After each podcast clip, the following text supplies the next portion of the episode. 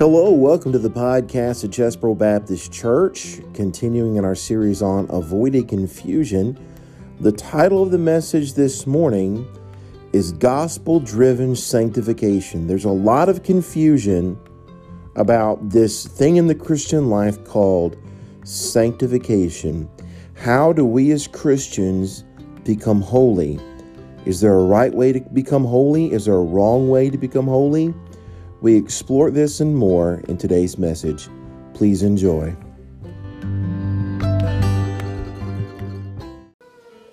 All right, take your Bibles and turn to 1 Thessalonians chapter 5. 1 Thessalonians chapter 5. Zane, you did a wonderful job, a lot better than I did my in a recital uh, back in the day. So it's a lot, lot better than I did. So good job, good job.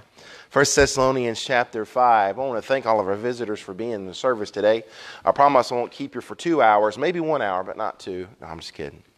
Um, but I won't take, you, keep, take up too much of your time this morning. We're in a Sunday morning series called Avoiding Confusion, and we're trying to clear some confusion out about some different, different aspects of the Bible, some different aspects of the Christian life. There's this one area that I feel that our churches are very confused in today. And it's this area called sanctification. There is a lot of confusion when it comes to sanctification in the Christian life. How does sanctification work? If you don't understand what sanctification is, I'm going to explain that to you in just a second. 1 Thessalonians chapter 5, if you'll indulge me one last time, I'm going to ask you to stand in respect and reverence to the Word of God. We'll read one verse, pray, and then sit back down. The Bible says in 1 Thessalonians chapter 5 and verse number 23, Now may the God of peace himself sanctify you entirely, and may your spirit and soul and body be preserved complete without blame at the coming of our Lord Jesus Christ. The title of the message this morning is Gospel Driven Sanctification. Gospel Driven Sanctification. Let's pray. Dear gracious Heavenly Father, thank you once again for giving us the opportunity to come into your house and listen to your word. And I feel the power, I, ask the power of God would fill this place today. And Lord, may you show us something from the Word of God today that can help us live as better Christians. Thank you for all you've done for us. In Jesus' name I pray. Amen. You may be seated. That's kind of the point of the message today. The point of the message today is I want us to become better Christians. And, uh, you know, I, I can tell you that as a nine year old boy, I accepted Christ as my Savior. I can remember back when I was nine years old and, and, and, and I was uh, I would go to children's church every week, and many times I would go down to the altar and I would go to the front, and I would go down just because all the other kiddos went down, and I would go down there just because I saw my friends go down to the altar. And one time, even the pastor's son took me in the pastor's office and prayed with me and led me through the sinner's prayer and showed me all the verses, but I didn't get saved. Eh, I wasn't ready for that. Then it wasn't not too long after that, on a Sunday night, I came to the appointment. On it was on a Sunday night in the fall when I was nine years old that I realized it finally hit me that I was a sinner. It hit me that there was a penalty for my sin. And it hit me that Jesus Christ paid for that penalty on the cross. I realized that I was a sinner. I realized what that meant. And it was on that night that I accepted the gospel. I accepted Christ and his work on the cross in my life. And I accepted the gospel and I got saved. It wasn't too long after that, a few years later, at 13 years old, I surrendered to preach and I surrendered to spread the gospel that I accepted, this gospel that had changed my life, this gospel that had, that had changed my eternal destination, this gospel that has redefined everything about me. I, I was called to preach that gospel, but preachers aren't the only ones that share the gospel. Everybody Everybody, every Christian is to share the gospel. Because let me tell you something. You know why you share the gospel? The gospel is mighty. The gospel is wonderful. The gospel is glorious. There's nothing like the gospel in all the world. But churches have a problem today. Churches have a problem with the gospel. And I'm going to get to that in just a minute. Let me tell you something how great and mighty and wonderful the gospel is this morning. I'm here to tell you today not only can the gospel save a sinner from a devil's hell, but did you know that the gospel can take booze away from the drunkard? Did you know that the gospel can take drugs away from the addict? Did you know that the gospel can take immorality away from the fornicator? Did you know that, that, that that the gospel can take pain away from the hurting. The gospel can take abuse away from the abuser. The gospel can take stealing away from the thief. The gospel can take the depression away from the depressed. The gospel has that power. Well, how in the world can the gospel do all of those things? I'm going to tell you how today. The gospel is a wonderful thing but we do not use the gospel for all it's intended to be used for. We don't. We get saved and then we're done with it. We move on with our life and we never look back to it. The gospel is so much more. We can use the gospel message for so much more than what we use it for. The gospel can do more than just save you. Let me show you today. The gospel is the greatest story ever told. It's the greatest story ever told. I want to I want, just wanted to read one verse in Isaiah 53, but I love this chapter so much, I'm going to read one, more than one verse to you. Who hath believed our report, and to whom is the arm of the Lord revealed? For he shall grow up before him as a tender plant and as a root out of a dry ground. He hath no form nor comeliness, and when we shall see him, there is no beauty that we should desire him. He is despised and rejected of men, a man of sorrows and acquainted with grief. We hid, as it were, our faces from him. He was despised, and we esteemed him not. Surely he hath borne our griefs and carried our sorrows, yet we did esteem him stricken, smitten of God, and afflicted. But he was wounded for our transgressions, he was bruised for our iniquities, and the chastisement of our peace was upon him. And with his stripes we are healed. All we like sheep have gone astray, we have turned everyone into his own way. The Lord had laid on him the iniquity of us all. Christian, do you understand this morning? You understand how badly you needed a Savior. You understand this morning how absolutely desperate your need was. Your need was absolutely desperate. We were lost without hope, no one to turn to. Sin had overtaken our lives and taken us over. The Bible says we were like sheep. You know what sheep are like? Sheep are stupid and sheep are stubborn. We were like sheep and we were all going in our own way, and there was no shepherd to show us the right way, and we were all going in our different way, and that's what we were like before Christ came into our life. Let me tell you something about my sin. My sin is horrible. My sin is terrible. My sin is dreadful, and so is yours. Our sin is so incredibly terrible and dreadful and horrible. I was on my way to hell, but He saved me. The Father called me for salvation. He called me for salvation. See, the Bible says when Jesus was on the cross, the Father laid our iniquity on him. He laid my sin on Jesus while he was on the cross. And not only did he lay my sin, but he laid your sin, and he laid your sin, and he laid your sin. All of our sins were laid on Jesus at the cross. And you know, it was a partnership. It was a partnership, you see, because he, Jesus, was wounded for our transgressions, and the Father was the one who laid iniquity upon him. See, the cross was a partnership between the Father and the Son. What a wonderful message this is. I'm here to tell you today how wonderful the gospel message is. Why? Because we're all sinners.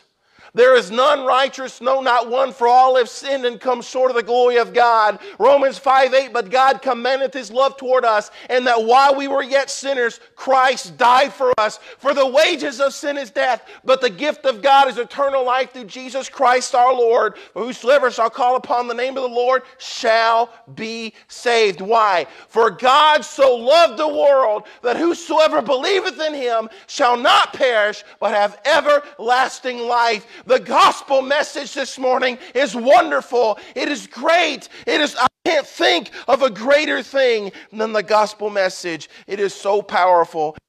I, at nine years old, accepted Christ as my Savior. I accepted this thing called the gospel. I turned away from my sin. I repented from my sin. And in repentance, I turned to faith in Jesus Christ. And that's what the gospel is this morning. Those people, when they, you know what Christians do when they hear that preached in church? Well, that preacher's preaching on salvation again. I've been saved for 20 years. I guess I'll just, I'll get my message next week. I'll just sit here and listen to him preach. Oh, it's a big day. It's a big day. Preacher's going to preach on salvation again. I'll just bide my time and nod and I'll just wait, get my message next week. How we think. Think I'm saved. Why do I need the gospel? The gospel is powerful today. Show you something, though, about the gospel that makes it unique. I want to show you the gospel has nothing to do with you. The gospel has nothing to do with me. The gospel is a work of Christ on the cross of Calvary. That's why the gospel is so powerful. It is not of us, it is a work of Christ. Galatians 6:14. But far be it from me to boast except in the cross of our Lord Jesus Christ, through which the world has been crucified uh, to me and I to the world. You know what Paul is saying to the legalists of his day? You know, legalism is, oh, you got to follow all these rules to be right. Know what, know what Paul is saying to the legalist of his day? He is saying, I cannot boast in my salvation because I did nothing to get it. I did nothing to receive it. It is not a work of me. Salvation is a work of the cross. Psalm 62 and verse 2 He only is my rock and my salvation, my stronghold, I shall not be greatly shaken. Isaiah 12 and verse 2 Behold, God is my salvation. I will trust and not be afraid, for the Lord God is my strength and song. He has become my salvation. Can you see today, Christian, that this great thing that we call the gospel, the thing that saves us and brings us to an eternity in heaven, is a work of Christ? It is not a work of us. Know what the Bible says over and over and over again? You know what it says? It says, The just shall live by faith. That's it. You live your life by faith. You live eternally by faith. All the life in us is by faith. Faith and faith alone. I don't have to work for my salvation. I didn't have to work to get it. I don't have to work to keep it. My salvation from beginning to end is a gift from God. You understand that the Bible even says that the repentance that I need for salvation is a gift from God the Father. So the repentance that I need to turn in faith to Jesus, that repentance comes to me from the Father. Now, don't get me wrong, I'm not a Calvinist. If you want me to go back and pre- re-preach that hour and a half message I preached on it, I'll do it. Okay? Don't get me wrong, I, I'm not a Calvinist, but I'm not an Arminian either. I'm neither. Why? Let me tell you why. This Bible teaches that I'm elect. You can't get around that. This Bible teaches that I was predestined for salvation, that God chose me. That's what this Bible teaches. He chose me to receive salvation. He laid it all out in my life. He brought me to the place of salvation. He made me ready. He set the table. He invited me in. He set the meal in front of me. He put people in my life to bring me to that point where I would be saved. I am predestined to be saved. I am predestined for heaven. I am the elect. The Bible teaches that. But you know what the Bible also teaches? The Bible also teaches that I had a choice. That I have a choice. It's my choice. I have free will. The Bible teaches that. You know why? Because it says how we are elect. We are elect through the foreknowledge of God. He chose me because I chose him, and I chose him because he chose me. That almost sounds like two people getting married, doesn't it? That sounds like a husband and wife. One didn't choose the other by themselves, they both chose each other. And that's what our relationship, that's what our relationship, I seen some elbows when I said that. our relationship with the Father, we chose each other.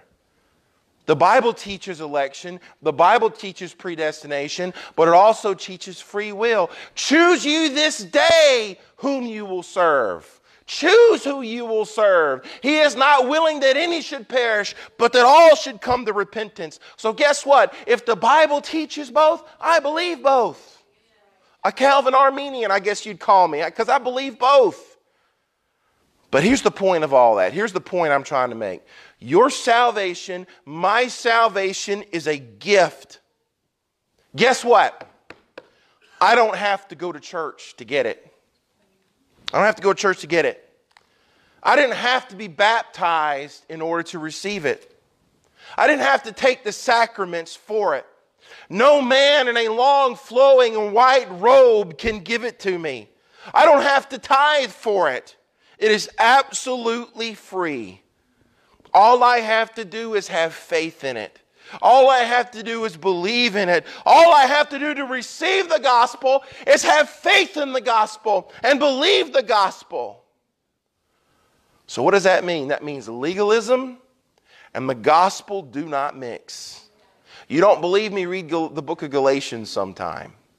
Legalism, which is you have to follow these moral rules in order to receive something. Legalism, and the gospel do not mix on any level. They don't mix. There's no room for legalism in the gospel. And that's what makes the gospel so great.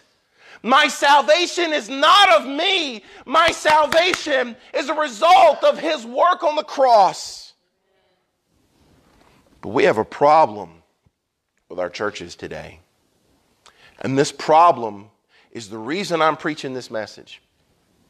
Here's, here's the problem Christians believe that the gospel is for non believers only. They believe that. Once I get saved, I have no other need for the gospel. I have no need from it anymore. And because Christians believe that they have no need for the gospel after salvation, then we're messing up on our sanctification. There's no gospel driven sanctification. That's what I want to talk to you about this morning. Gospel driven sanctification. What does it mean to sanctify? Sanctify means to set apart, means to consecrate, it means to become holy. When a Christian is sanctified, sanctification is the process through which a Christian becomes holy. Now, this is daunting. It's very daunting. I'll tell you why it's daunting. Hebrews 12 14, listen to this. Pursue peace with all people and the holiness without which none will see the Lord. Ooh.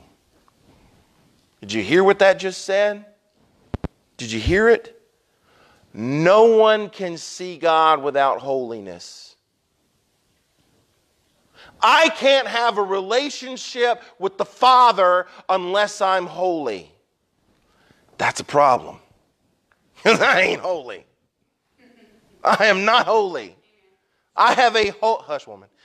I have a holiness problem. I have a problem now. I, I you know, um, I have a problem because I'm not holy. When I was born, I was born very, very unholy. I was born a sinner. I will die a sinner. So now I have a holiness problem. How do I get holy now? How do I do it? Well, if the verse in Hebrews stopped there, we'd be in some trouble. But I'm thankful for the first statement of the next verse. The first statement of the next verse sheds some light on this problem on this holiness problem. In Hebrews 12 15. See to it that no one comes short of the grace of God. Now, you can look at the punctuation in these verses and you can see that all these ideas are connected. It's all one big, long chain of connected ideas. So, hold on a second. You mean to tell, what is, what is grace? Grace is God's unmerited favor. So you mean to tell me that my holiness is connected to God's unmerited favor? That my holiness is connected to God's grace? Oh, wait, whoa, whoa, whoa. That, that, that's not my understanding of holiness. I thought holiness was something I had to do. I got to follow the rule book. That's how I get holy, right? Man, I man, I have to get out the rule book and, and I have to follow the rule book. After all, that's what the Bible is, right? The Bible's just, just one big long rule book. It's just a list of, of do's and don'ts, and, and that's what this is. I have to follow the rule book to get holy, right? We see, here's the thing. Look, there are rules in the Bible, but the primary function of this book is not a rule book. That's not the primary function of this book. The primary function of this book is Christ's redemptive work on the cross, including our sanctification. Let me tell you something that's the gospel. The cross on Calvary, Jesus, that's the gospel. Before you got saved, everything led you to the cross. After salvation, everything flows from the cross. See, Christians make a mistake when they get saved and they never look back at the cross. Christians make a mistake when they get saved and they don't care about the gospel anymore. Oh, this message about is about salvation today. I guess it doesn't apply to me. I've been saved for 25 years, so this, salva- this salvation message doesn't have anything to do with me. I'm here to show you today that you're wrong. You're wrong because everything in your Christian life flows from the cross. It flows from the gospel message. After a Christian gets saved, they can make two mistakes. After Christian gets, after somebody gets saved, they can make two mistakes. Number one, they assume that this is just a rule book. You have to learn what it says and you have to do what it says. There's going to be a pop quiz. You better study up all night, study on your rule book. You better get in there and you better make a list of do's and don'ts and you better study this and, and know it. And you know, that's why new converts drop off because they look at that's very a daunting task. They look at that thick that book is and you say, I got to learn all that. I got to do all that. It's impossible for me to learn all that. And you know what? It is. It's impossible for you to do it. It's impossible for you to do it. But you know where we fail these new converts? You know we fail these brand new Christians is we don't tell them, we don't tell them that the Holy Spirit will not only guide you through it, but the Holy Spirit will enable you to do it. We think they have to do it all on their own. So that's the first mistake that a new Christian makes. Here's a second mistake. They assume that God's acceptance of them and his blessing is based on how well you follow the rules. I am, they think, I am accepted by God and I am receive the blessings of God and I'm in favor with God based on my performance, based on how well I obey the rules. Let me tell you something. If your salvation doesn't come from you, your sanctification doesn't come from you either.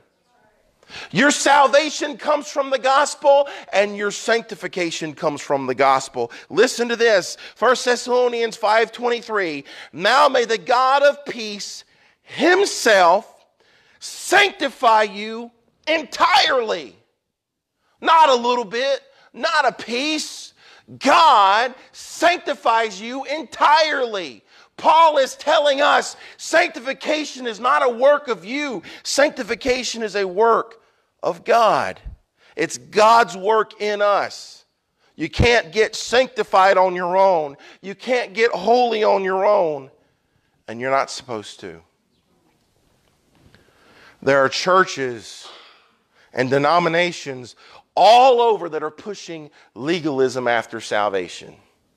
Legalism for sanctification. Oh, you've got to follow this rule. Look at what so and so's wearing. Look at what they're listening to. Look at what they're doing. How can they come in here looking like that? What kind of language are they using? That's not how you get close to God. Blah, blah, blah, blah, blah. Legalism, legalism, legalism. Let me explain something. Let me share my heart a little bit with you. And I know I got some visitors in here today. You caught the, you caught the lucky straw. I'm going to explain some of the legalism that me and my family came out of. Me and my family, before we came to this church, we grew up in an IFB church. IFB stands for Independent Fundamental Baptist. Okay? That's the church we grew up in. Now, here's the thing. The IFB movement started back in the 40s when a lot of a good, good swath of Baptist pastors pulled out of the convention. A lot of good pastors stayed in. Okay, but a, a, lot of pastors pulled out of the, of, the, of the convention and started this movement. Now, before I go into some things that we had to deal with, let me first preface this and say that not everybody in the IFB movement believes this way. This is just a generality of most churches. There are some good people that are independent fundamental Baptists. There are good churches. There are good pastors. There are good missionaries. There are, they exist. But for the most part, it's what the IFB movement stands for. Now, they're not legalistic on their salvation, but I still wanted to get out. And, and you know, it's kind of like hindsight 2020. You really don't know what happened until you look back. And looking back now, I understand what pushed me out of that movement and what pushed me out of those churches. And it's the legalism that came after salvation. It was the legalism for sanctification. There were so many rules, so many rules you had to follow. These rules were tradition, they weren't in the Bible. Oh, this is how great granddaddy did it. This is how my mom, my, my, my grandma's pastor did it. So that's how we're going to do it. And then it's men's preference. Preference. And what was going on in these churches that I was attending is preferences were being preached as doctrine. My wife never wore pants until we came to this church. I don't know if you knew that or not. But my wife did not wear pants in public until we came to this church. I didn't have facial hair until I was 30 years old. I wasn't allowed to. Facial hair is a sign of rebellion. I'm pretty rebellious, ain't I? hey, Is that a chapter and verse in the Bible? No. But Jesus had a beard. No, he didn't. They plucked his three day shadow. I'm serious, a heart attack. I'm serious as I had a heart attack. That, that was preached as Bible, as doctrine. We weren't allowed to go to the movie theater. We couldn't go to the movies. Legalism. Oh, but oh, you know, uh, because if you go in there and you you're going to go see a PG movie, but there's an R-rated movie playing, nobody knows what you're going to play, what you're going to go watch. But the pastor could go to Blockbuster. That's a dated reference. the pastor could stand in front of a Redbox.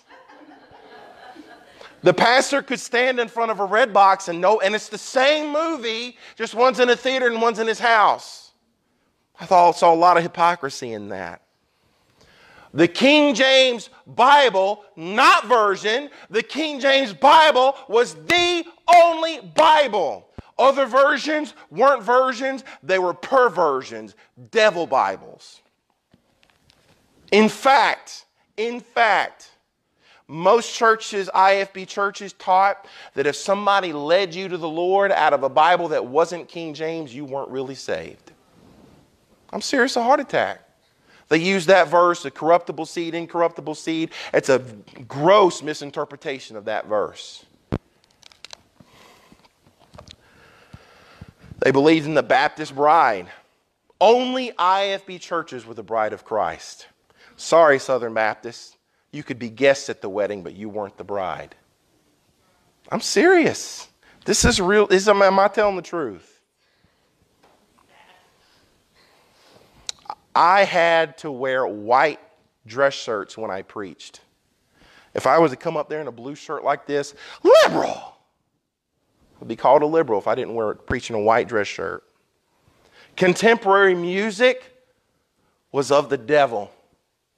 Casting crowns was devil music. It was bad. You didn't do it. That's why I had kind of a hard time adjusting to contemporary music when I came to this church because I'd never heard it before.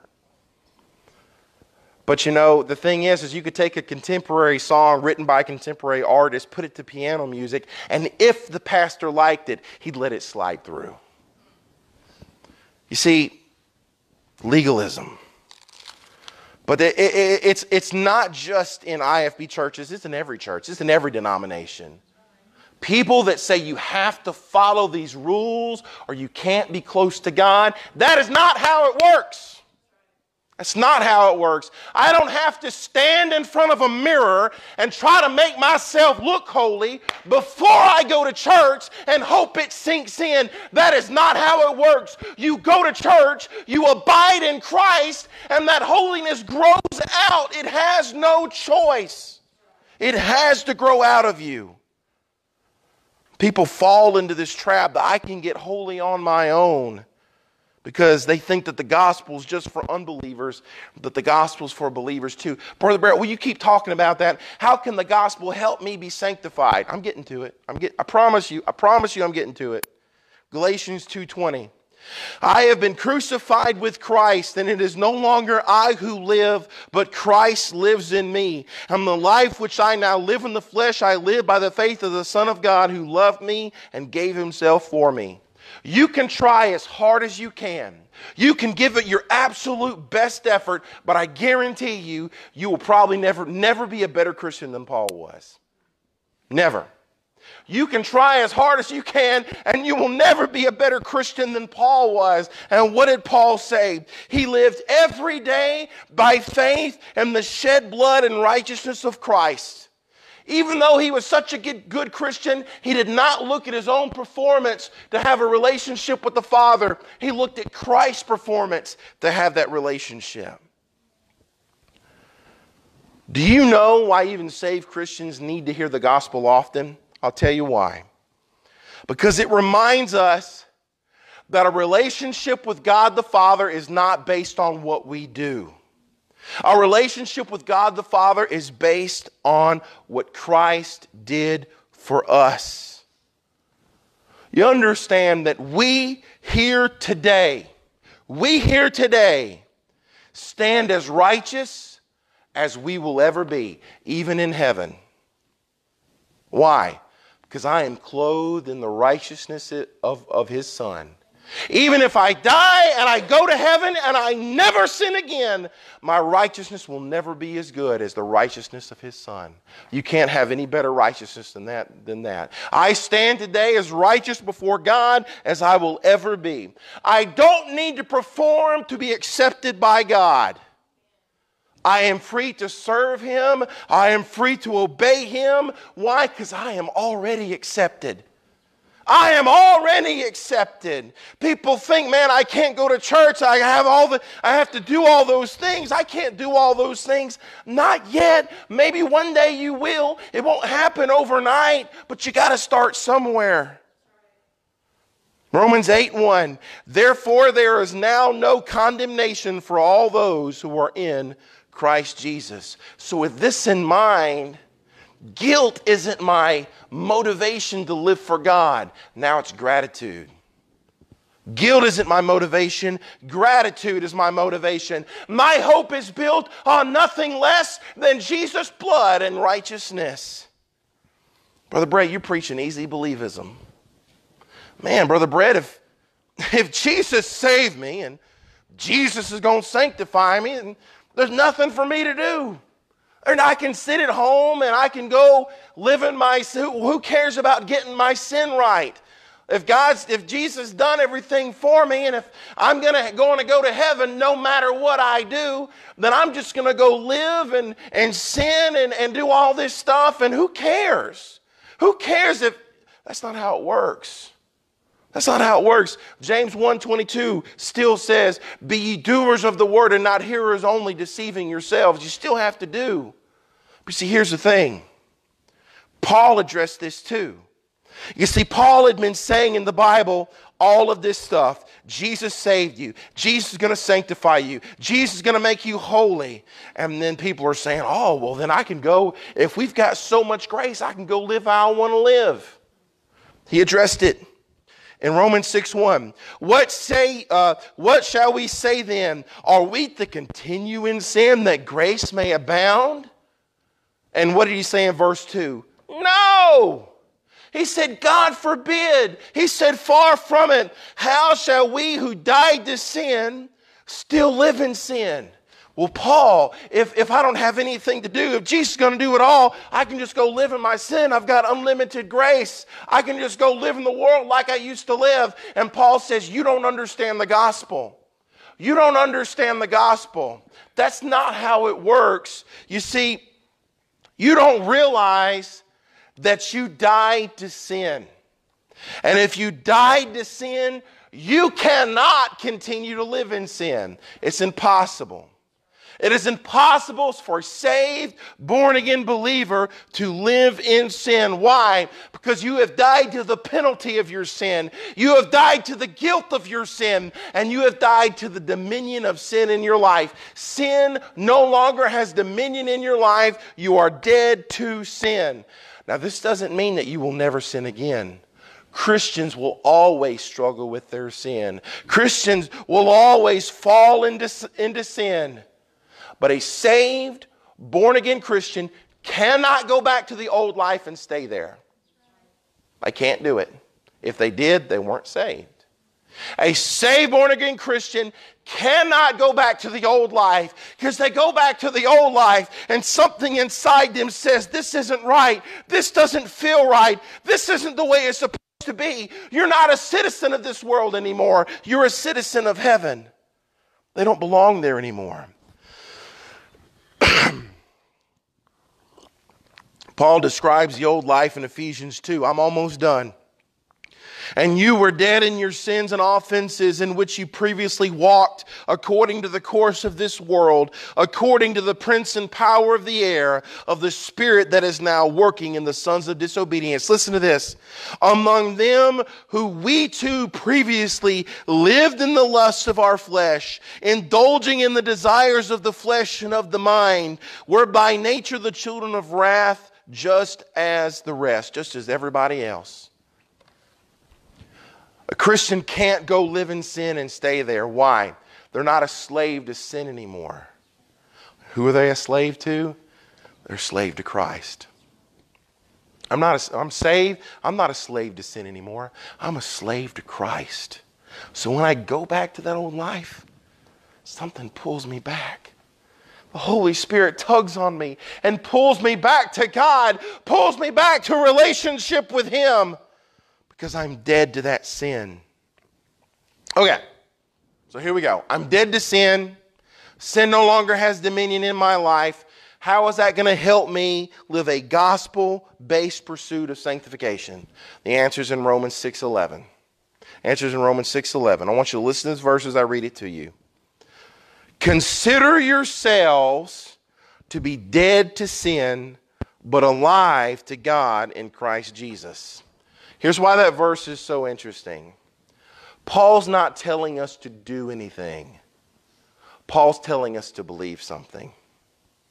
He's not telling us to do, he's telling us to believe.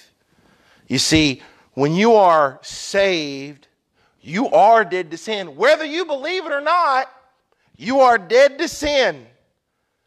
But the effects of your death to sin can only be realized when we believe it's true.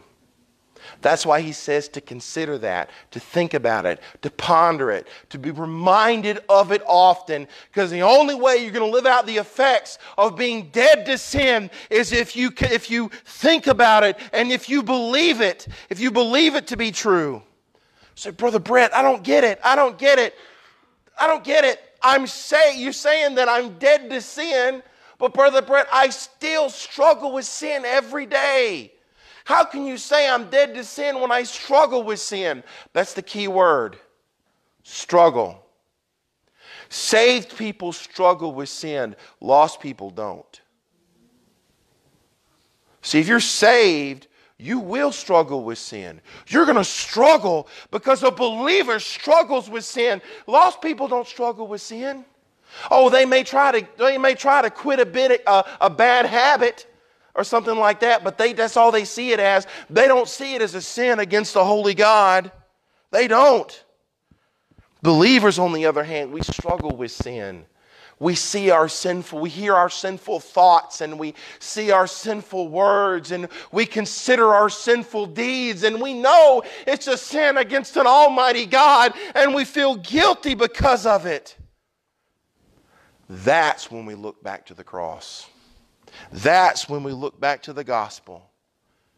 And when you feel guilty, when you messed up and you fail and you're down and you've tried over and over and over and that sin has overcome you and that sin has overcome you and you just feel like you want to give up, you look back to that cross. You consider that gospel. When I got saved, I became dead to sin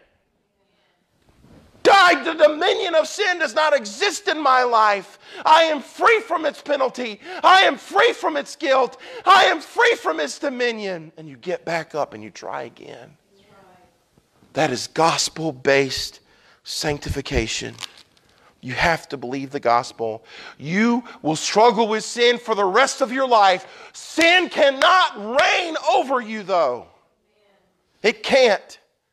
You may try to go back and live that old life, but you won't be able to. You'll have to come back. Now, look, the success of our struggle with sin begins when we believe deep down in our hearts no matter the struggle, no matter the failure, there is no condemnation with us. There's no condemnation with us. Therefore, there, there is now no condemnation for all those who are in Christ Jesus. Now, let me end by saying this. You cannot get holy overnight. It's not going to happen overnight. You know, a new Christian doesn't walk in the back door. We give them a rule book to follow to be accepted here. That's not how it works. Holiness does not happen overnight. Colossians 2:19, and not holding firmly to the head from whom the entire body, being supplied and held together by the joints and ligaments, grows with a growth which is from God.